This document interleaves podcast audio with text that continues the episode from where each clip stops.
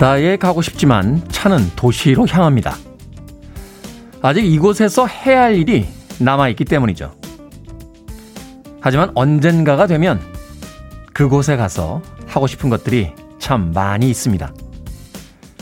문제는 그 언젠가가 올 때까지 지금을 유지할 수 있을 것인가 입니다.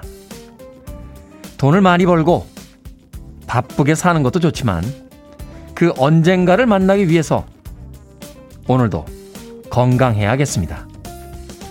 D-155일째 김태훈의 프리웨이 시작합니다. 빌보드 kid의 아침 선택 김태훈의 프리웨이 저는 클 태 자 쓰는 테디 김태훈입니다. 자 오늘 첫 곡은 미국 블루칼라의 대장 보스라고 불리는 브루스 스프링스틴의 Born to Run 들이었습니다. 하영란 씨 안녕하세요 테디라고 아침 인사 전해주셨습니다. 고맙습니다. 오늘부터 1년 굿모닝이요 테디 햇살은 없고 뿌였네요. 설마 미세먼지는 아니겠죠? 안개이길 바랍니다. 라고 하셨습니다. 주말 내내 날씨가 흐렸는데 오늘 아침까지 좀 이어지고 있는 것 같습니다. 어, 오늘이 지나면 날씨가 좀 맑아진다고 하니까 아, 좀 기대를 해보죠. 고영희님, 한 주의 시작입니다. 이번 주도 무사히 보내길 바래봅니다. 라고 하셨고요. 9813님, 테디, 오늘 인수인계하러 출근합니다. 그동안 취업 준비하며 알바하느라 프리웨이 가끔 들었었는데 오늘부터 매일매일 들을 수 있게 됐습니다. 원하는 곳에 일할 수 있게 돼서 설레는 아침 취업을 격하게 축하받고 싶습니다. 하셨습니다. 어떻게 해줘야 격하게 축하드리는 겁니다. 9813님, 격하게 축하드립니다. 이소진님, 테디 안녕하세요. 월요일입니다. 너무 좋아요. 애들도 유치원 가고 남편도 출근하고 프리웨이도 실시간으로 볼 수 있어서요. 라고 하셨습니다. 아이들도 나가고 남편도 나가고 호젓하게 혼자 온전히 프리웨이를 실시간으로 볼 수 있어서 너무 좋다라고 이소진님 보내주셨습니다. 듣는 아이들과 남편 섭섭하지 않게 예, 조심조심 문자 보내주십시오. 정경환님 헤드셋 선물 받으셨나요? 오늘 의상과 딱이네요. 있어 보여요. 라고 하셨습니다. 있어 보입니까? 예, 보이는 라디오로 보이시죠? 약간 전성기 때 엄정화 씨 같지 않나요? 네. 오늘 제 이어폰을 두고 왔어요. 그래서 급하게 현장에 있던 이어폰을 써봤는데 예, 음악 사운드가 좀 떨어지는 것 같아서 어, 헤드폰을 썼습니다. 이 헤드폰 쓰면 좀 답답한 느낌이 있어서 예, 저는 이어폰을 선호하는데 네, 오늘은 뭐 방법이 없습니다. 마치 오토바이 헬멧을 쓰고 앉아서 지금 방송하는 듯한 기분이 됩니다. 정교환님 궁금증에 대한 답이 되셨는지 모르겠습니다. 유지수님 테디 희한하게 주말에 못 쉬어도요. 또 푹 쉬어도 월요일의 시작은 항상 왜 힘든 걸까요? 라고 하셨습니다. 저도 그렇습니다. 저한테 묻지 마십시오. 어떤 분이 재밌는 이야기 하시더군요. 월요병을 없애는 최고의 방법은 일요일 날 일하는 것이다. 라고 하는데 그냥 월요일에 알을 납니다. 아주 심하게. 주말에 푹 쉬면 월요병이 좀 심하긴 하겠습니다만 그래도 우리에겐 포기할 수 없는 주말이니까요. 자, 몸이 무거운 하루가 되겠습니다만 그래도 월요일 활기차게 시작하시길 바라겠습니다. 자, 청취자분들의 참여 기다립니다. 문자번호 샵 1061, 짧은 문자 50원, 긴 문자는 100원, 콩은 무료입니다. 여러분은 지금 KBS 2라디오 김태훈의 프리웨이 함께하고 계십니다. KBS 2라디오 yeah, 김태훈의 프리웨이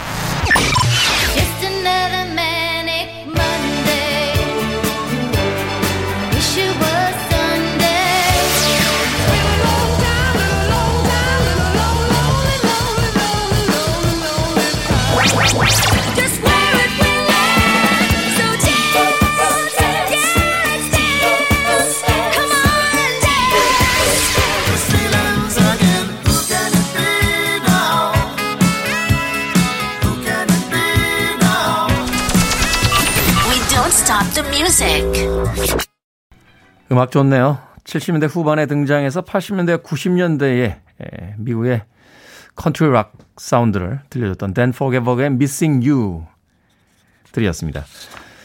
제임스 갱과 이글스의 멤버였던 조 월시에 의해서 예, 발탁이 됐죠. Longer 같은 곡이 빌보드 싱글 차트에서 히트를 하기도 했습니다. 과거에는 이런 음악들이 좀 무미 건조한 듯한 혹은 너무 평이한 듯한 느낌이 있었는데 이 잔잔함 속에서 느껴지는 어떤 깊이라고 해야 될까요? 예.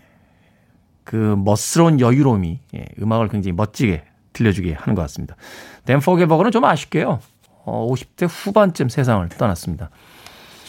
멋진 뮤지션이었기 때문에 좀 더 오래 음악을 들려줬으면 하는 아쉬움이 있습니다. Dan Fogelberg Missing You 드렸습니다. 자, 7529님, 오늘은 저희가 부부된 지 365일 되는 날입니다. 아직 새내기 부부인데요. 매일 출근길에 태호님의 라디오 들으며 아침을 시작합니다.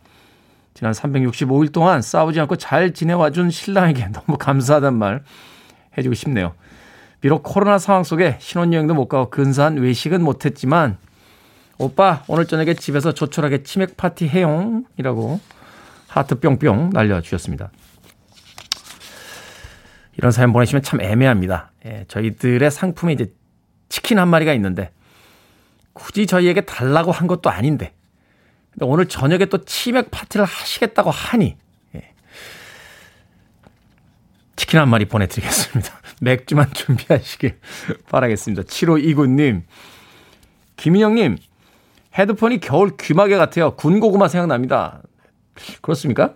어, 흰색하고 검정색이 있는데요. 이 KBS에서 사용하는. 예, 저는 흰색을 선택했습니다. 굉장히 cyber틱하고 멋지지 않습니까? 예? 어, 나이에 어울리지 않게 또 귀여운 것도 부각이 되고. 괜찮은데요? 예. 귀에 딱 붙어주는 느낌이 예, 처음엔 좀 어색하더니 예, 지금 조금씩 적응이 돼가고 있습니다. 0016님 혼자 지방에서 서울로 올라와 고시원부터 옥탑방을 거쳐 드디어 투룸으로 이사를 했습니다. 하셨습니다. 투룸. 크, 옥탑방 원룸에서 투룸으로 가면 약간 이코노미 클래스 타다가 비즈니스 가는 느낌 안 듭니까? 예, 뭔가 좀 달라지잖아요. 그죠? 여유 공간이 좀 생기는 느낌. 네. 0016님에게 피자 한 판 보내드립니다. 투룸에서 친구들 초대해서 파티 한번 하십시오. 물론 집합금지 명령이 있기 때문에 5인 이상 안 됩니다. 예, 3인에서 4인까지만 축하 파티 조촐하게 하시길 바라겠습니다. 0016님. 자, 은태수님, 월요일 아침 프리웨이 함께 출발합니다. 에너지 드링크 한 잔 먹는 방송 같습니다. 태훈님 보러 들어왔어요. 역시 마스크로도 잘생기면 숨길 수 없군요. 아, 또. 아침부터 또 이렇게 덕담을 나눠주시고 따뜻한 아메리카노 모바일 쿠폰 보내드립니다. 너무, 너무 마음이 열어요. DJ가. 자, 콩으로 들어오셨는데요. 샵 1061로 다시 한번 이름과 아이디 보내주셔야 저희들이 모바일 쿠폰 보내드립니다. 짧은 문자는 50원, 긴 문자는 100원입니다. 자, 뷰티풀 사우스의 음악으로 갑니다. Dreamer, Real Dream.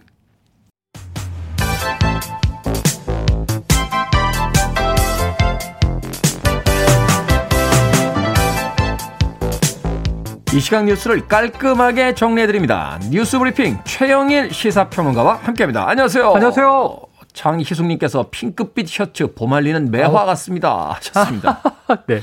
자, 봄옷을 입고 상큼하게 등장하셨습니다. 그렇습니다. 자, 4월 7일 재보선 이제 9일 남았습니다. 선거 네. 소식 좀 정리를 해 주시죠. 아니, 어떤 우리 청취자님, 그래. D- 이런 것 좀 하지 마세요. 그랬는데, 이 선거 D-9. 근데 이게 본투표 4월 7일 다음 주 수요일입니다. 네. 이 기준으로 그렇고요. 요즘은 사전 투표가 있잖아요. 오는 금요일과 토요일이 사전 투표예요. 오늘 금요일과 토요일. 그럼 D-4예요. 그러네요. 코앞에 다가왔습니다. 요새는 또 그 사전 투표율이 되게 높잖아요. 맞습니다. 네, 저도 그 며칠 전에 집으로 그 투표에 관련된 이제 안내서가 이제 도착이 네. 됐던데, 네네. 그러니까 보면 다음 주 수요일 이게 재보선은 임시 공휴일이 아닙니다. 아, 그러니까 그렇죠. 그러니까 근무하면서 투표해야 되기 때문에 밤 8시까지로 투표 시간이 좀 연장돼 있는데 이 평일에 투표가 부담스러운 분들은 온 토요일에 하실 가능성이 높거든요. 네. 사전 투표 비율이 높을 것 같고 자 과연 최종 투표율은 얼마냐? 이것도 이제 여야가 유불리를 이제 보면서 관심을 두고 있는데 이 주말 유세도 뭐 대단했습니다. 이 박영선 민주당 후보와 오세훈 국민의힘 후보가 강남 유세를 펼쳤거든요. 네. 이럴 때 이제 강남 대첩이다. 뭐 이런 얘기가 나오는 가운데 지금 뭐 이제 20대를 좀 박영선 후보가 비하한 거 아니냐. 그러니까 20대는 경험치가 낮아서 과거의 독재 정권을 경험해 보지 못했으니까 지금 문재인 독재라고 자꾸 야당이 얘기하는 것에 현혹될 수 있다라는 취지의 맥락의 발언을 했는데 이게 이제 또 야권에서는 이 20대 비하 아니냐 이렇게 하면서 어제 오세훈 후보는 자 20대 앞에서 두려움을 가지고 섰다. 20대가 자랑스러워할 서울시장을 펴겠다 하고 또 젊은 층에 좀 소구하는 그런 메시지를 던지기도 하는 등 아주 공방이 팽팽한데 오늘 밤의 하이라이트예요.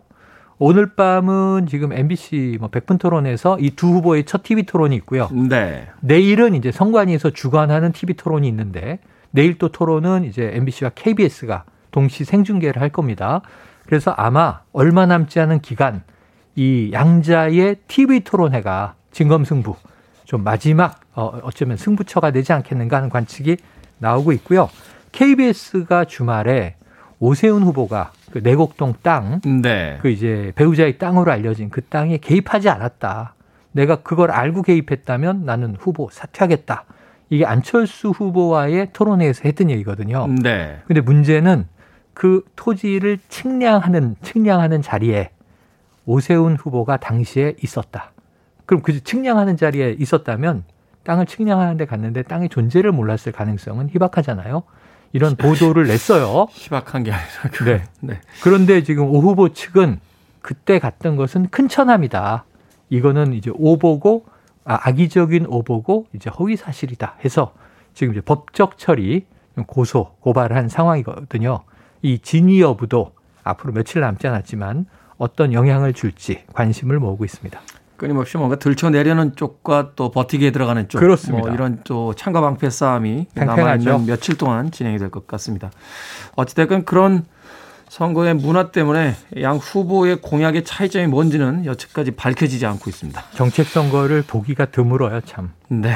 자, 코로나19 감염 상황이 안심할 수준이 아닙니다. 지금 네. 1일 신규 확진자 400명대에서 내려오질 않고 있다가 지난 음. 금요일에는 500명을 넘기도 했는데 네네. 이 시국에 합숙을 하신 분들이 계세요. 아, 합숙을 왜 했냐면요. 이 저 방문 판매 업체입니다. 인천 강화에서 폐교에 다수가 모여서 이 방문 판매를 위한 합숙 교육을 받은 거예요. 그러고 나서 여기서 58명 확진이 쏟아져 나왔습니다. 네. 예, 이게 이제 오늘 수치에 상당히 반영이 돼 있어서 말씀하신 대로 금요일 확진자가 토요일로 발표되는데 505명, 36일 만에 500명을 넘기는 좀 안타까운 수치가 나왔고요. 토요일 확진자 어제 오전에 482명으로 나와서 지금 이제 400명대도 중반이었는데 후반으로 올라가서 500명 위아래를 왔다 갔다 해요. 자, 지난 12월을 떠올려 보시면 500명대가 유지되다가 1000명 위로 팍 뜁니다. 갑자기 1000명으로 예. 올라갔죠. 그러니까 집단 감염이 나오면 그렇게 되거든요. 그래서 상당히 지금 안심할 상황이 아니고 지난 두 주간 어, 이 방역 당국은 200명대로 떨어뜨리기 위한 특별 방역 대책 기간을 잡았는데 이 기간에 떨어지지 않았어요. 오히려 유지되거나 살짝 올랐기 때문에 자, 앞으로 어떻게 이것을 떨어뜨릴 것인가. 이 봄철에 이동량이 늘어나고 있는데 우리 모두 방역 수칙을 잘 지켜주시고요. 특히 부활절 등이 있기 때문에 종교 집회 상당히 좀 조심하셔야 될 것 같습니다. 날씨가 따뜻해지면서 또 10시 이후에 그 상점들이 문을 닫자 주말에 거리에 혹은 그 편의점 앞에 모여 있는 젊은이들 꽤나 많았거든요. 네, 맞습니다. 마지막일 수도 있는데 백신 접종에 예, 긴장을 조금만 더 어, 늦추지 말았으면 올 여름까지만 버텨보시자고요. 네, 미얀마 국군의 날 현지 시각으로 3월 27일이었는데요. 최악의 유혈 사태가 벌어졌습니다. 아, 이게 지금 너무 끔찍한 상황입니다. 거의 내전 상황 아닙니까? 거의 이제 내전으로 흘러가고 있습니다. 왜냐하면 거의 뭐 망명 정부가 이 국외에 지금 이제 이 전직 외교관과 지금 대부분의 정부 요인들은 다 구금돼 있잖아요. 네. 이 아웅산 수치 고문도 그렇고 그리고 이제 풀려나 있지 않고 뭐 이제 거의 재판으로 넘어갈 상황이에요. 그런데 이제 국외에 나가 있는 유엔 대사라든가 이런 사람들이 모여 모여 지금 군부 규탄을 계속 하고 있고 국제 사회가 개입해 달라 얘기하고 있는데 자 말씀하신 우리로 치면 국군의 날 미얀마 군의 날에 대대적인 이 군부의 뭐 퍼레이드가 있었는데 국민들은 저항을 시작했어요. 대대적인 저항을. 지금 뭐 통계가 조금 차이가 있지만 당일날 네. 90여 명이 사망했다. 114명이 사망했다. 적어도 110명 이상 최소 사망했다. 음. 한 100명 이상의 사망자가 나온 것 같은데 저는 정말 경악을 금치 못한 게 부상자들을 불태워 죽였다. 이런 지금 외신도 나오고 있습니다. 저는 이게 21세기에 벌어져야 할 일인가 너무 야만적인 행위가 벌어지고 있고요. 미얀마 사태 때문에 우리나라 합참 의장을 포함해서 전 세계 12개 국가의 합참 의장, 군 수뇌부들이죠. 미얀마 군부의 사태를 크게 규탄하는 공동 성명을 내기도 했거든요.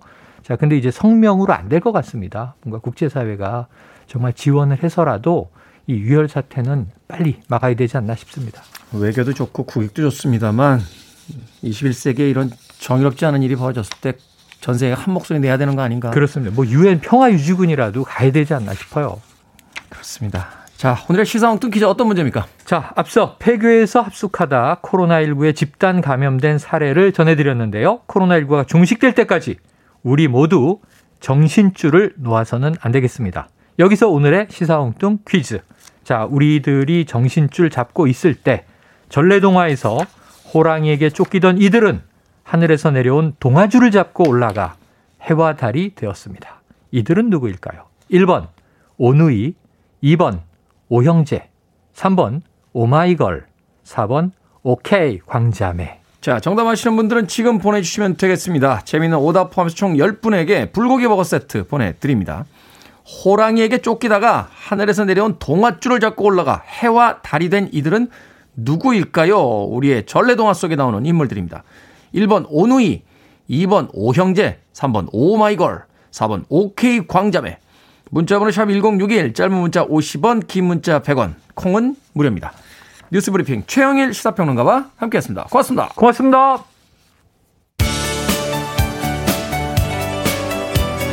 여러 가지로 복잡한 월요일입니다. 뱅글스 Manic Monday.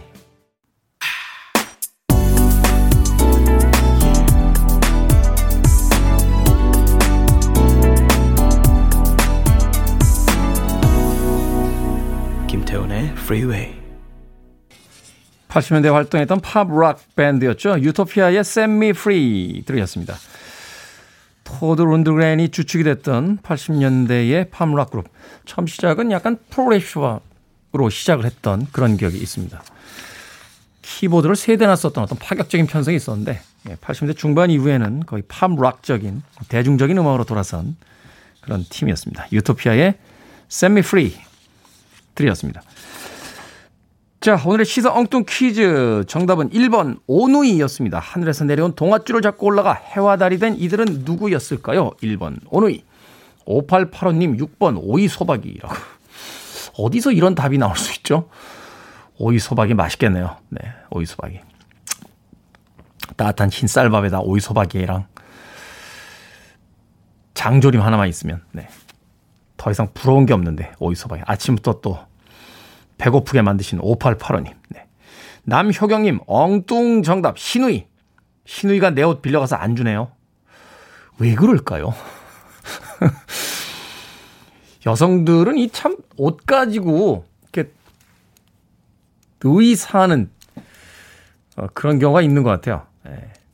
엄마하고 딸 사이에도 그렇던데요. 예. 제가 아시는 분은 맨날 새 옷 사면 딸이 입고 간다고 막 우리 딸이 또 내 옷을 입고 왔다고.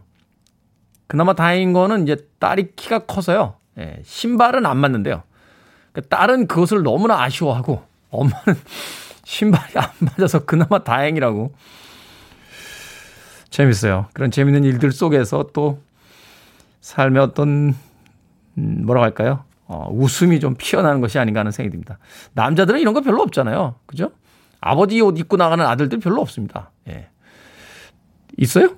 어, 바깥에 계신 분들? 어, 저는 아닙니다. 저는 네, 아들 옷 입고 나가는 아버지도 없습니다. 예. 그러다 보니까 뭐 대면 대면하고 이야기 나눌 수 있는 기회도 별로 없고 예, 세상에 제일 어색한 게요. 집에 가족들하고 있다가 엄마가 외출한 뒤에 아버지하고 둘이 남았을 때예요.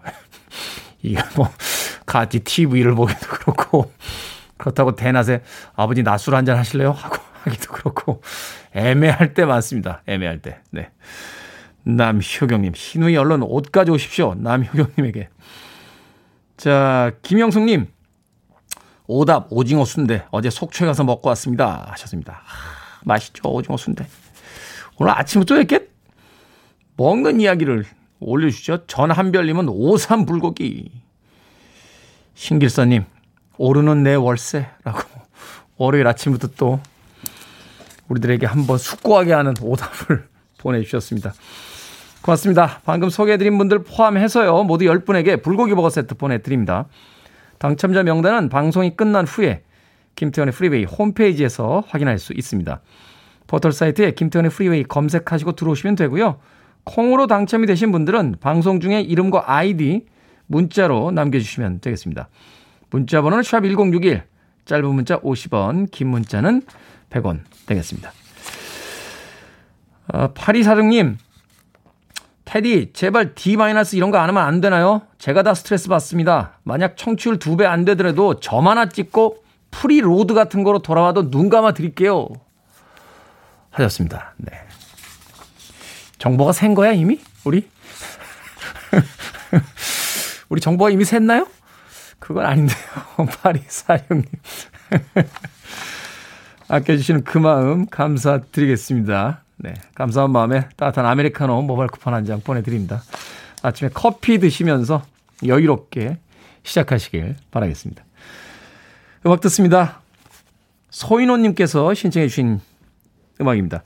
80년대 패밀리 그룹이었죠. 리듬 앤 블루스 계열의 음악을 많이 들렸던 The Jets, Make It Real.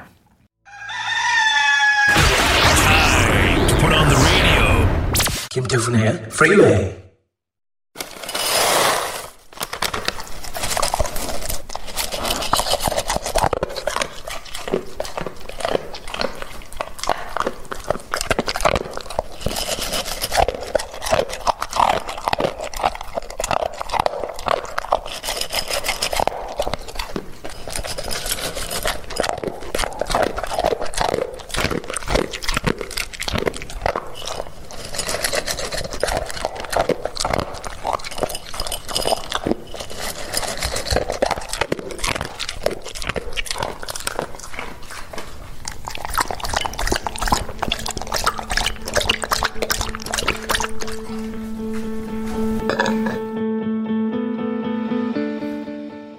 생각을 여는 소리 Sound of Day.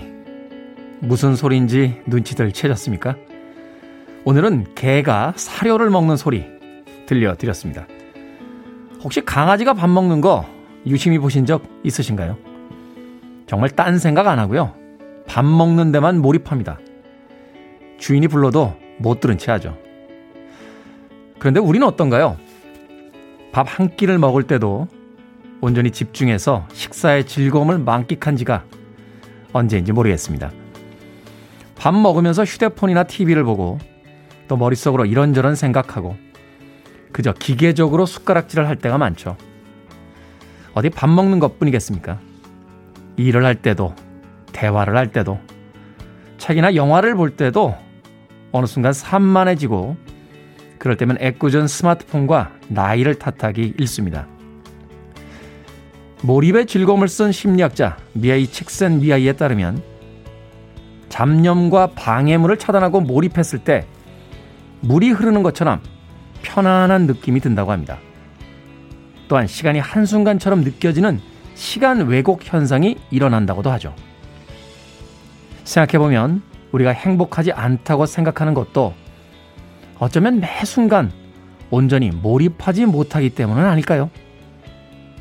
즐겁고 행복한 순간마저도 충분히 만끽하지 못하고 잡념과 부질없는 걱정들로 지금 이 순간을 갉아먹히고 있으니까요. 오늘 말이나도 밥을 먹을 땐 밥에, 누군가와 이야기를 나눌 땐 이야기에, 거리를 걸을 땐 온전히 자신의 걸음걸이에 집중해서 그 순간을 한번 맛보는 건 어떨까요?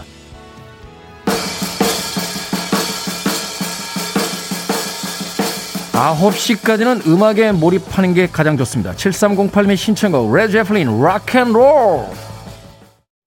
You're listening to one of the best radio stations around.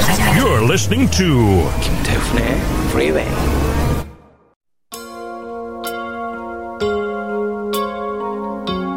빌보드 키드의 아침 선택 KBS 2라디오 김태훈의 프리웨이 함께하고 계십니다. 미국의 앤드류입니다. 오후마다 잘 듣고 있습니다. 방송에서 뵙고 싶어 콩 가입해서 들어왔습니다. 즐거운 한 주 되세요. 하셨습니다. 고맙습니다. 서프스타 대장 브로라고 하셨네요. 귀여의 테디라고 하셨는데 알고 있습니다. 자 서성용님의 신청곡 1부 끝곡입니다. 빌리오션 서더니 저는 2부에서 뵙겠습니다.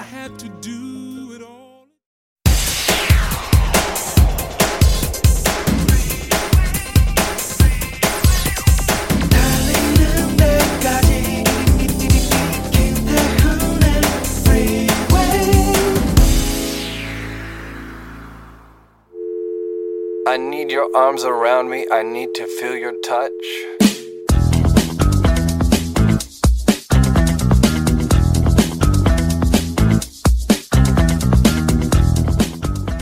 앉아서 할 수 있는 스트레칭 방법.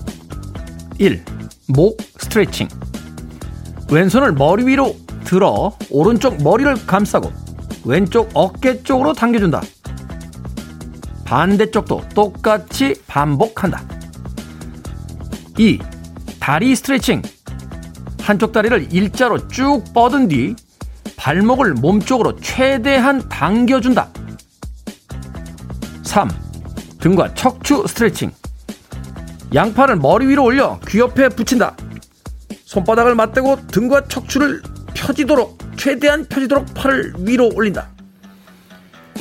4. 골반 스트레칭. 의자에 앉은 상태에서 왼쪽 발목을 오른쪽 무릎에 올린다. 왼쪽 무릎을 손으로 눌러주면서 가슴을 펴고 상체를 앞으로 숙인다. 반대쪽도 똑같이 반복한다.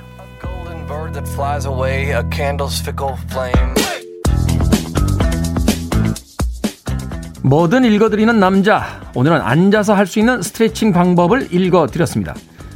매일 깜빡하고 안 챙겨 먹으면서 왜 영양자만 사도 이미 건강해진 것 같은 그런 기분이 들 때가 있죠. 사놓고 펼쳐보지도 않았으면서 쌓이는 책을 보면 그냥 똑똑해진 기분이 들 때도 있습니다. 요즘 인터넷에서 운동법을 볼 때가 그래요.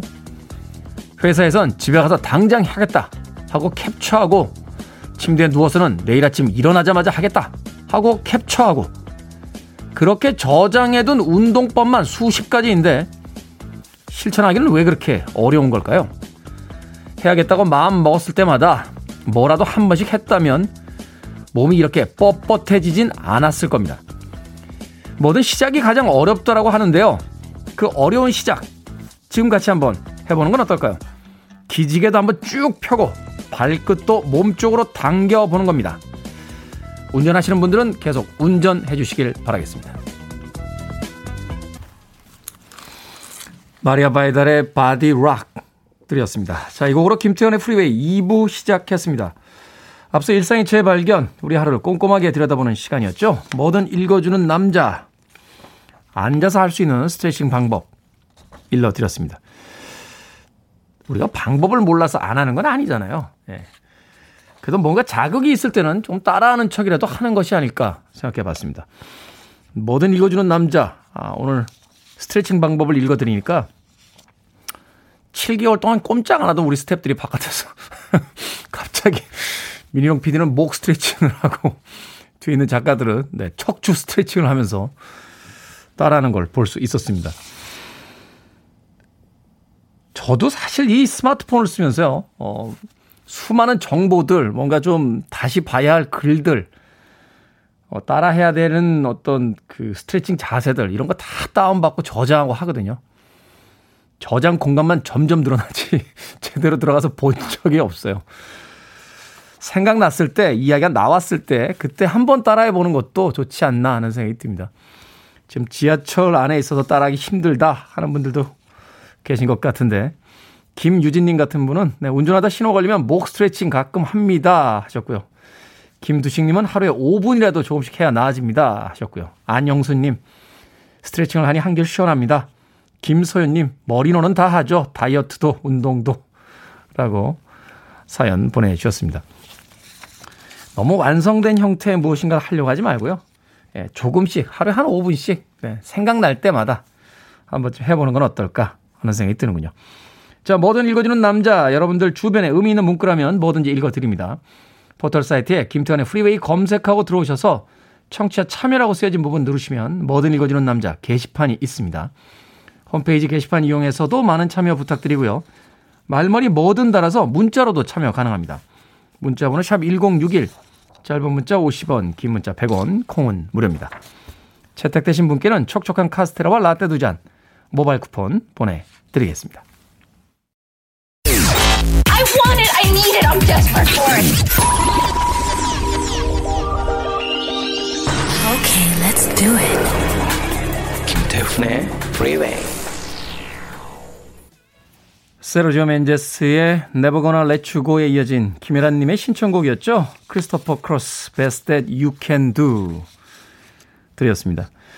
노랫말 중엔 New York City라는 단어가 유난히 귀에 걸리는군요. 뉴욕에 있는 친구들 다 잘 지내고 있는지 모르겠습니다. 최순규님, 오늘은 뚜벅이라 사연 보낼 수 있습니다. 자차로 다니니까 항상 듣기만 했거든요. 건강을 위해서 도보 40분 아침, 저녁으로 걷기로 했는데 오늘이 첫날입니다. 라고 하셨습니다. 날씨 따뜻해지니까 걸을 수 있어서 참 좋은 것 같아요. 지난주에 그 커피 복구로 가다가요.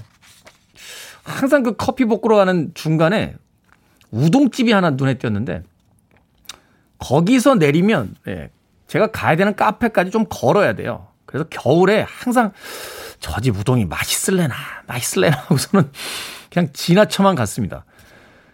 그러다 지난주에 날씨가 좀 따뜻했잖아요. 그래서 거기서 차를 세우고 내려서 예, 택시 아저씨한테 여기 세워주세요 하고 내려서 뭐 이 정도 날씨면 우동 한 그릇 먹고 걸어가도 되겠다 하고 우동을 먹었는데 정말 맛있더군요. 어, 국물이 정말 끝내줬습니다. 아주 허름하고 조그만 왕십리에 있는 우동집이었는데 그래서 그날 하루 너무 맛있는 겨울철 내내 벼르던 우동 한 그릇을 맛있게 먹고 카페까지 걸어갔던 기억이 납니다. 걷기 아주 좋은 계절이 됐습니다. 다가왔습니다. 도보 40분 아침 저녁 걷는 거 어, 건강에도 좋지 않을까 하는 생각이 드는군요. 자, 이진종님, 테디 특전사 출신이세요? 정복임님, 테디 특전사 출신이라던데 진짠가요? 임희정님, 테디 특전사 출신이시구나. 정경환님, 테디가 특전사면 신랑하고 같이 복무했을 수도 있겠네요. 강원도니까 운전병이라고 했던 것 같은데. 그냥 육군 운전병이에요. 왜 이런 낭설이 돌고 있죠, 지금? 저 특전사 아닌데요? 예, 저 주특기 610입니다. 예. 28개월 16일 근무했습니다. 예, 91-760-8408. 예, 저 군번이고요. 부대 번호는, 아, 이건 기밀인가요? 예, 부대 번호는 말하면 안 되는구나. 자랑스러운 육군의 운전병입니다. 예, 특전사 같은 운전병이었어요. 예. 저는 제 입으로 특전사라고 한 적이 없습니다. 이것도 나중에 제가 많이 유명해지면, 어, 테디 특전사라고 허언했던 것 밝혀져. 뭐 이렇게 뉴스 뜨는 거 아닌지 모르겠네. 저는 그런 얘기 한 적이 없어요. 이게 왜 갑자기 이런 토픽이 생겼죠? 이진종님, 정복임님, 이미정. 그러니까 이게 발전 관계가 이렇게 가는 거예요. 어디선가 들었는데 테디님 특전사 출신이세요? 누가 한 분 탁 올리면 그 밑에 있던 정복임님께서 아 특전사 출신이라던데 진짠가요? 그럼 임희정님께서는 이미 확정 지으시고 아 테디는 특전사 출신이구나 하는 순간 세상은 가짜 뉴스를 전하게 됩니다. 다시 한번 말씀드립니다만 저는 3군의 정예 운전병이었습니다. 저는 제 육군 복무 기간이 자랑스럽습니다. 네. 이은희님의 신청곡으로 합니다. 놀란스, I'm in the mood for dancing.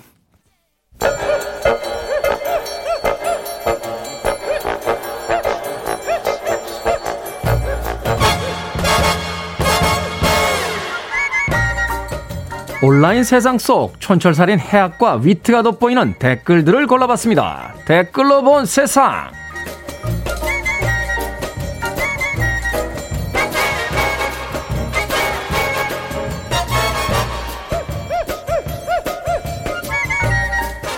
첫 번째 댓글로 본 세상. 봄이 되면 길가의 나무들을 가지치게 하는데요. 유난히 빌딩 앞 인도에 있는 가로수들은 몸통만 남을 정도로 가지를 바짝 자릅니다.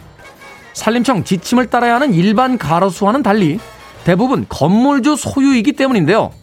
간판을 가리거나 관리가 어려우면 건물주가 과도하게 가지를 잘라 문제가 되고 있다는군요. 여기에 달린 댓글들입니다. 레서 땡땡님, 가지치기 하랬더니 장승을 만들어 놨어요. 광우 땡땡님, 어머, 불쌍한 나무들. 미용실에 머리 정리하러 갔는데 삭발당한 느낌 뭐 이런 거 아닐까요? 인간들은 자기 필요에 의해서 자연에 이토록 잔인한데 그래도 잘 자라주는 나무에게 문득 고맙습니다. 올 봄도 잘 부탁해요.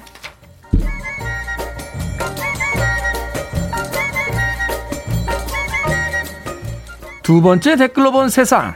인도네시아 자바섬의 북촌 한옥마을 본뜬 테마공원이 있답니다.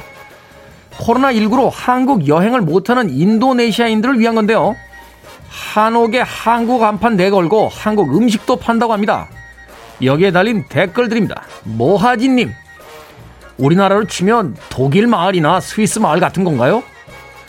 헤이님, 이럴 때 우리 교민들 채용하면 정말 실감나겠네요. 우리는 옛날 건물들 부시고 현대식 건물 짓는다고 난린데요. 인도네시아의 북촌 한옥 마을이다.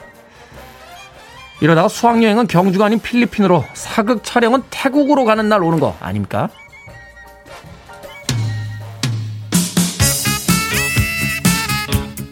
6111님의 신청곡입니다. Man at Work. Who can it be now?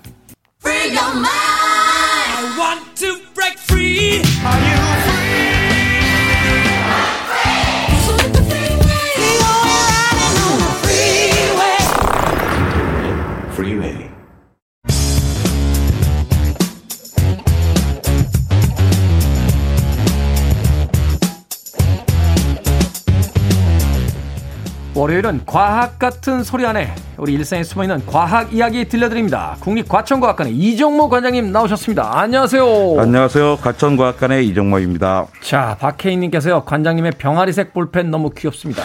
하셨습니다. 많은 분들이 지금 감시 중이니까 아, 관장님과 함께 열심히 방송하도록 하겠습니다. 자, 아침 저녁으로 일교차가 요즘 크다 보니까 아침에 나올 때 이제 휴대폰으로 일기예보 확인하는 게 거의 일상이 됐는데 자, 오늘 날씨 이야기 좀 해볼까 합니다. 우리의 일상뿐만이 아니라 여러 산업이라든지 또 여러 분야에서 이 날씨 굉장히 중요하죠. 그렇죠. 저 오늘 오면서 뭐이 방송을 들으면서도 미세먼지, 뭐 황사, 안개 이런 얘기가 많이 들었잖아요. 네. 도시 사는 사람이라면 뭐 출근길이 가장 먼저 생각날 거고요. 의류 산업, 뭐 난방기기, 레저 산업 에도 관련이 있겠다 싶을 겁니다. 네. 그런데요, 가장 중요한 건 농업과 수산업입니다. 아, 그러네요. 네, 농업과 수산업은 날씨에 따라 성패가 결정되죠. 오죽하면 농경이 처음 시작됐을 때 주술사들의 권력이 그렇게 강했겠습니까? 아, 주술, 그 자연을 어떤 움직일 수 있는 사람이다. 그쵸. 라고 했기 때문에 권력이 셌다는 거군요. 아. 운명사회에서도 마찬가지입니다. 심지어 식당도요, 날씨에 따라 준비해야 될 재료가 달라져요. 비가 오는 날이면 횟집은요, 새로 생선을 많이 들여오지 않습니다. 아, 그러네요. 예, 또 전집 있죠. 전집. 예, 전집은 홀과 주방에서 일할 분을 추가로 나오시라고 막 여기저기 전화해야 합니다. 아, 그러네요. 생각해보니까 진짜 그러네요. 예, 네. 기온이 떨어지면 전력 수요가 늘어요. 어. 영국에서는 1도 떨어지면 전기 사용량이 1.6% 늘어납니다. 어. 바람이 불어도 마찬가지고요. 네. 또 항공 역시 날씨에 큰 영향을 받죠. 만약에 일주일 후에 날씨를 우리가 정확하게 안다면 비행기가 뜨지 못할 경우에 대비해서 고객들에게 미리 알려서 괜히 공항에 나오는 헛수고를 막을 수 있을 겁니다. 그러네요. 뭐 폭설이 내렸다거나 태풍이 온다 그러면 일주일 후에 있는 비행기는 취소하겠습니다. 뭐 이렇게 얘기할 수 있는 그렇죠. 거니까. 우리나라 조그마니까 아 오늘 안, 안 되겠네 하는데 딴 나라들은 공항까지 가기 위해서 몇 박 며칠을 가야 되는 나라도 되게 많이 있거든요. 아, 맞아요. 맞아요. 우리는 좀 그 공항까지 가는 게 그렇게 오래 걸리지 않는데 네, 미국만 해도 아. 이제 보통 일이 아닌 거죠. 네. 날씨에 따라서 화물을 선택할 수도 있습니다. 기온이 오르면요 대기 밀도가 낮아서 낮아져서 엔진 풀로 출력이 낮아지고 날개의 양력도 떨어집니다. 그러니까 급한 아. 화물이 아니라면 날짜나 날씨에 따라서 뭐 배송하는 날짜와 시간을 바꿔도 되는 거죠. 그게 이제 효율적이다. 그렇죠. 아, 네, 그 석유양이 꽤 많이 들거든요. 네. 그러니까 공항할 줄로는 물과 눈의 영향을 많이 받습니다. 눈이 네. 올것 같아서 염화칼슘을 막 뿌렸는데 활주로에 눈이 안 오면 돈도 아깝고 환경에도 안 좋은 영향을 줍니다. 네. 그러니까 일기예보는 현대를 살아가는데 가장 중요한 요소죠. 그래서 일어나자마자 가장 먼저 들여다보는 게 아까 테디 말씀하셨듯이 일기예보 앱인 거죠. 그렇군요. 이게 우리는 그냥 야, 내일 중요한 일인데 놀러 가기로 했는데 주말인데 뭐 이렇게만 생각을 했는데 이 날씨에 따라서 산업 전체의 어떤 방향도 바뀔 수 있다라는 거 이거 굉장히 중요한 일이 아닌가 하는 생각이 듭니다. 그런데 이제 과학적 기상 예측이 시작된 지가 얼마 안 되니까 과거에는 뭐 제비가 낮게 날면 비가 내린다. 할머니 무릎 아프면 비 온다. 뭐 거미가 줄을 치면 날씨가 좋다. 그런 속담 아닌 속담도 있었는데요. 역사상 첫 기상 예보, 그러니까 기상을 예측한 예보가 있었던 건 언제쯤부터일까요? 얼마 안 됩니다. 예시, 날씨를 예측하는 속담들이 있잖아요. 네. 근데 이게 아주 잘 맞았어요. 그게 의외로 잘 맞는다 하더라고요. 네. 무릎, 무릎, 우리 저희 할머니 생전에 그 기상청보다 잘 맞추셨거든요. 야, 비 온다 하면 바로 비 오고. 그러니까 금방 짧은 시간이니까 맞추는 거죠. 네. 음. 하지만 요즘은 그런 속담이 아무 소용이 없습니다. 제비가 보여야지. 뭐 거미줄이 마당에 있어야지 비가 내릴지 날씨가 좋을지 알 텐데 뭐가 있어야 뭐 할 수 있잖아요. 야, 없습니다. 민 간 그 예보관들이 다 사라졌군요. 그렇습니다. 네, 과학적인 일기 예보가 시작된 건 얼마 안 되는 일인데요. 찰스 다윈이 갈라파고스 갔을 때 탄 배가 비글호입니다. 비글호. 이 배의 선장이 로버트 피츠로이예요. 네. 그러니까 그가 나중에 해군 제독을 거쳐서 뉴질랜드 총독도 총독지 지내거든요. 어. 그러니까 출세하는 사람들은 다 이유가 있습니다. 그러니까 피치로이는 알았어요. 항해를 하려면 날씨와 기후가 중요하다. 네. 그리고서 그곳에서 각 곳에서 얻은 기상 정보를 잘 모으면 내일 날씨를 예측할 수 있지 않을까 하고 믿은 거예요. 아, 그러니까 통계를 내서 대략 이, 이 정도 계절에 이 정도 월에는 대략 어느 정도 날씨다 이렇게 이렇게 이제 예측을 한 거군요. 예, 그러려면 일단 데이터가 필요하다. 그래서 그렇죠. 각 항구에 기압계를 설치했고요. 항해 중인 성장들에게는 매일매일 그날의 그 자리에서의 날씨들을 기록해서 수집해서 아. 보고하게 했습니다. 그러니까 기상에 대한 과학적인 정보가 수집되기 시작한 거죠. 빅데이터를 모기 시작한 거군요. 그렇습니다. 피츠러이는 1861년 8월 1일 런던 타임즈의 첫 번째 일기예보를 실어요. 앞으로 이틀간 날씨는 대체로 다음과 같습니다. 북부는 약한 서풍의 맑음, 서부는 약한 남서풍의 맑음, 남부는 조금 센 서풍의 맑음. 음. 이게 잘 맞았나 봐요. 맞았나 봐요. 어. 그러니까 그 다음부터 계속 실린 걸 보면요. 네. 그러니까 피츠로이는 예, 예보, forecast라는 용어를 만들기도 했습니다. forecast. 그러니까 예보에 대해서 이렇게 설명했어요. 막연한 예언이나 예측이 아니라 예보라는 용어는 과학적 조합과 계산의 결과일 때 하나의 의견으로 엄격하게 적용할 수 있다. 뭐라고요? 의견이다. 아, 의견이다. 그러니까 예언이라고 하면 미신적 요소가 있고 과학적이지 않고 예측이라고 해도 사실은 어떤 논리적인 근거가 좀 희박한데 여기서 우리가 예보라고 하는 것은 과학과 계산의 결과를 가지고 그것을 분석한 하나의 의견으로서 내놓는 것이다. 그렇죠. 과학자는 지금도 같이 의견을 내놓고요. 당연히 예언은 아닙니다. 그러니까 예측은 설명하기는 말인 거고요. 아, 이 포캐스트가 네. 이런 의미로도 쓰이는군요. 저는 회사 다닐 때 매달 매달 매출 forecast 가져와 사장님이 맨날 그래가지고 이 forecast라는 단어 만들면 아주 징글징글했던 기억이 나는데 기상 예보에 바로 이제 forecast라는 단어를 쓴다. 자, 그런데 이렇게 막연한 예측이 아니라 드디어 이제 정확한 수치, 뭐 과학적 방법 그런 것을 이용해서 이제 현대의 일기예보로 이어집니다. 요즘은 일기예보 어떻게 합니까? 그러니까 모든 과학자는 숫자를 좋아합니다. 왜냐하면 숫자가 있으면 수식을 만들 수 있거든요. 네. 1904년에 노르웨이 기상학자가 대기를 수식화해서 날씨를 예측할 수 있을 거다라는 아이디어를 냈어요. 어. 그러니까 20년쯤 지나니까 수학적 과정에 의한 날씨 예측이라는 책이 나옵니다. 네. 거기는 그 아이디어가 구현된 거죠. 그러면서 날씨 예측을 위한 수식이 꾸준히 정교하게 변합니다. 중요한 것은 데이터를 많이 갖고 있는 겁니다. 데이터가 많아지면 해상도가 높은 화면을 보는 것처럼 뭔가든 예측을 하기가 좋아지거든요. 음. 원리는 간단합니다. 하늘을 수천 개의 줄이 있는 바둑판으로 쪼개요. 구역화시키는군요. 그렇죠. 예. 각 바둑판에서 기압, 기온, 바람을 측정하죠.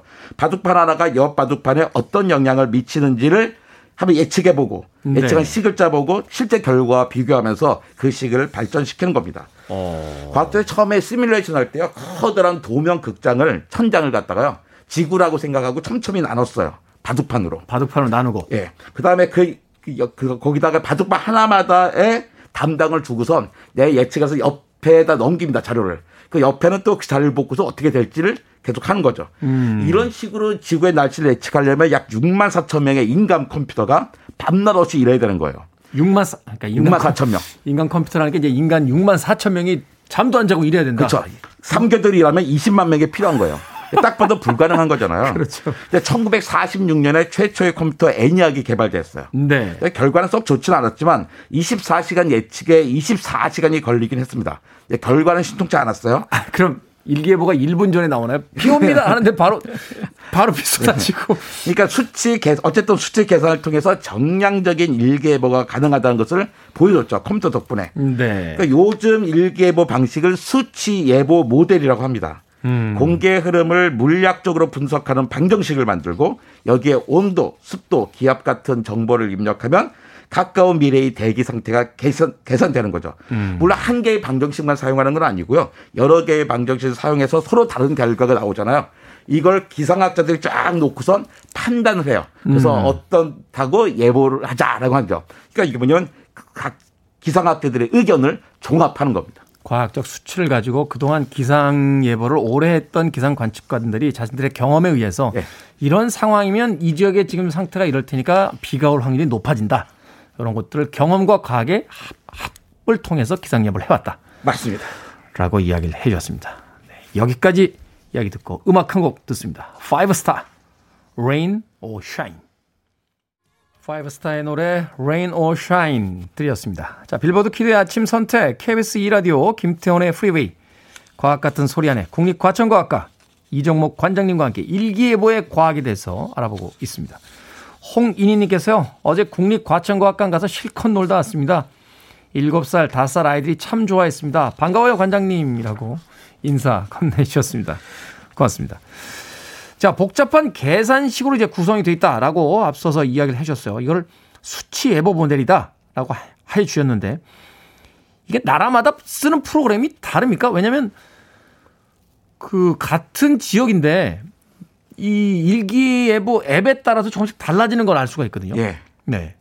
그건 사실은 모든 나라들이 모든 프로그램을 다 쓰기는 하고 있는 있는데요. 네. 그러니까 자기가 개발했냐 못했냐 큰 차이가 있습니다. 아. 그러니까 자국 사정에 맞춰서 수치예보 모델을 개발하고 하지만 그게 쉬운 일이 아니에요. 잘 안 돼요. 네. 실제로 독자적인 모델을 만든 나라는 아홉 나라밖에 없어요. 뭐 영국, 미국, 일본, 캐나다, 프랑스, 독일, 중국, 러시아 그리고 한국입니다. 아, 우리나라도 이 아홉 개에 들어가는군요. 그럼요. 이렇게 우리나라 기상청은 1995년부터 일본 모델을 쓰다가 처음에 썼는데 가까우니까 썼죠. 네. 그래서 신통치 않은 거예요. 그래서 2010년부터는 영국 모델을 들여오면서 동시에 우리나라 독자 모델을 개발하기 시작했습니다. 음. 그러다 작년 4월에 한반도 지형과 기상 특성을 반영한 한국형 수치 모델 KIM이라고 하죠. 킴이라고 하는데요. 네. 도입하게 됐습니다. 9년 걸렸습니다. 9년. 야, 그래도 대단하네요. 전 세계에서 이제 자체적인 그 기술 개발을 할, 한 나라가 9개 나라밖에 없는데 그 중에 하나가 바로 우리나라다. 예, 그렇습니다. 우리나라 참 대단한 것 같아요. 그렇게 보면. 네. 그런데 요즘은 1등 안 하면 이제 마음 성이 안 차서 그렇죠. 그러니까 생각해 보면 선진국이 우리도 될 수 있습니다라고 외치던 게 얼마 안 된 것 같은데 네. 이제는 1등 못하면 뭐지? 약간 이런 게. 네, 그런 게 있죠. 자, 그런데요. 최근에 이 기상청이 좀 곤혹스러운 일을 치렀습니다. 작년이었죠. 우리나라 기상청 못 믿겠다 하면서 이제 노르웨이 기상청 어플 쓰는 사람들이 생기면서 굉장히 곤혹을 치렀는데 이게 왜 이런 일들이 벌어졌을까요? 예보가 빗나갔다 하는 뭐 네, 비난이 우리나라 두 가지를 봐야 되는데요. 우리나라 지형이 좀 그래요. 그다음 우리나라 기상청에 좀 억울하게 비판받는다는 겁니다. 우리나라 국토가 좁고 그 산악 지형이 특징입니다. 네. 중국이나 미국과 달리 기본적으로 날씨 예측이 좀 어려운 나라긴 합니다. 그렇겠네요. 또 그러니까 날씨에 대한 영향을 미치는 변수를 정확하게 파악하고 나서도 초기 조건이 조금만 달라지면 결과가 달라지는 현상들이 있거든요. 변덕스럽고 변수가 많다는 거죠. 우리나라 같으면 특히 장마철에는 대기가 불안정해서 짧은 시간 동안 좁은 범위에서 날씨가 급격히 달라지는 경우가 아주 많이 있습니다. 네. 또 우리 시민들이 만드는 것도 있어요. 아침에 덥다는 생각에 에어컨을 틀면 이것 때문에 기온이 더 올라가서 예보가 틀리게 되고 아. 비가 많이 와서 댐에 수문을 열면 물에 잠긴 땅이 많아지면서 수증기 증발이 커집니다. 그래서 비가 다시 더 많이 오는 식으로 오차가 발생하는 거죠. 아 이게 그런 그런 것에도 크게 영향을 받아요. 그렇습니다. 사람의 영향이 큽니다. 오. 어. 거기다가 기상청의 오보청이란 조롱을 받는 나라는 우리나라뿐만이 아닙니다. 모든 나라의 기상청은 오보청이에요. 그러니까 영국 기상청도 2009년 뭐 폭염을 예보했다가 폭우가 내려서 조롱을 받은 대상이 됐고요. 미국 캔사스 주의 TV 기상 예보관이 100% 비가 온다고 한 날 중 3, 3분의 1은 한 방울도 내리지 않았다고 합니다. 그러니까 기상청의 일기예보에 영향을 미치는 요소는 크게 세 가지인데요. 관측 자료의 품질 한 32%, 네. 수치 예보 모델의 성능 40%, 예보관의 영향이 28%입니다. 근데 여러 나라의 과학자들이 계산을 해보니까 한국 예보의 정확도 정확도는 세계 6위 정도다라고 합니다. 대단하네요. 근데 6위는 대단한 건데 요즘 우리가 1등이나 2등을 안 하면 뭐 하는 거지라는 생각이 있는 거죠. 그렇죠. 우리 우리는 이제 동메달까지 따줘야 네. 아, 그래야 이제 음 좀 하는군 이 정도 이제 이야기를 하는 거니까 국민들의 이제 기대치가 그만큼 높다. 높아졌습니다. 노르웨이 기상청과 윈디앱은요 자기 모델이 없이 다른 나라 수치 데이터를 막 가져와서 보여줬을 뿐이고요. 네. 주로 우리가 안 맞을 때 거기 봤더니 맞았더라. 하기 때문에 노르웨이 기상청 우리가 많이 본 거지. 사실 아. 노르웨이 사람들도 노르웨이 기상청은 오보청이라고 부릅니다. 그러니까 이런 거네요. 그 내일 맑겠습니다 했는데 날씨가 맑으면 어 날씨가 맑구나 하고 나서 어 기상청이 잘 맞추는데 이런 생각 안 하잖아요. 그렇죠. 그 쭉 지나가다가 365일 중에 한 300 한 10일, 20일 이렇게 쭉 가다가 내일은 비가 옵니다. 어, 내일 비 온다고 해서 우산을 들고 나왔단 말이야. 근데 비가 안 와. 그럼 우산 들고 다니게 걸리적거리니까 에이 또 틀렸어. 그다 우산까지 잊어버리는 더 화가 나는 거죠. 그러니까 맞춘 거는 기억을 안 하고 안 맞춘 것만 자꾸 생각을 하니까 이런 일들이 벌어진다라고 이야기를 해주셨습니다. 더군다나 기후 변화가 심각하잖아요. 기상 이변이다라고 하는데 그렇습니다. 이러면 예측이 더 힘들어지겠죠. 그러니까 일기예보의 중요한 건 아까 의견을 종합한다고 했잖아요. 근데 그게 중요한 게 지난 한 30년, 40년간의 데이터인데 기상 그러니까 기후 위기가 심해지면서 3, 40년 전에 동안의 그 데이터가 점점 의미가 작아지고 있어요. 그래서 아. 점점 점 더 어려워질 겁니다. 그렇군요. 지금까지 알던 어떤 친구가 갑자기 어떤 일을 겪으면서 괴팍해져 버리면 네. 저 친구가 원래 저런 친구 아니었는데 하면서 그 예측이 힘들어지듯이 맞습니다. 네. 그런 것이 바로 기상 예측에도 지금 전개되고 있다 하고 이야기를 해줬습니다. 자 오늘 알게 된 사실 있죠. 어, 자체적인 기상 예측 시스템 우리나라가 세계에서 아홉 번째로 가지고 있고요. 기상 예보의 정확도는 세계 6위라고 합니다. 한국 기상청 그 정도면 괜찮습니다. 과학 같은 소리 안에 일기예보에 얽힌 과학 이야기 국립과천과학관의 이정모 관장님과 이야기 나눴습니다. 고맙습니다. 감사합니다.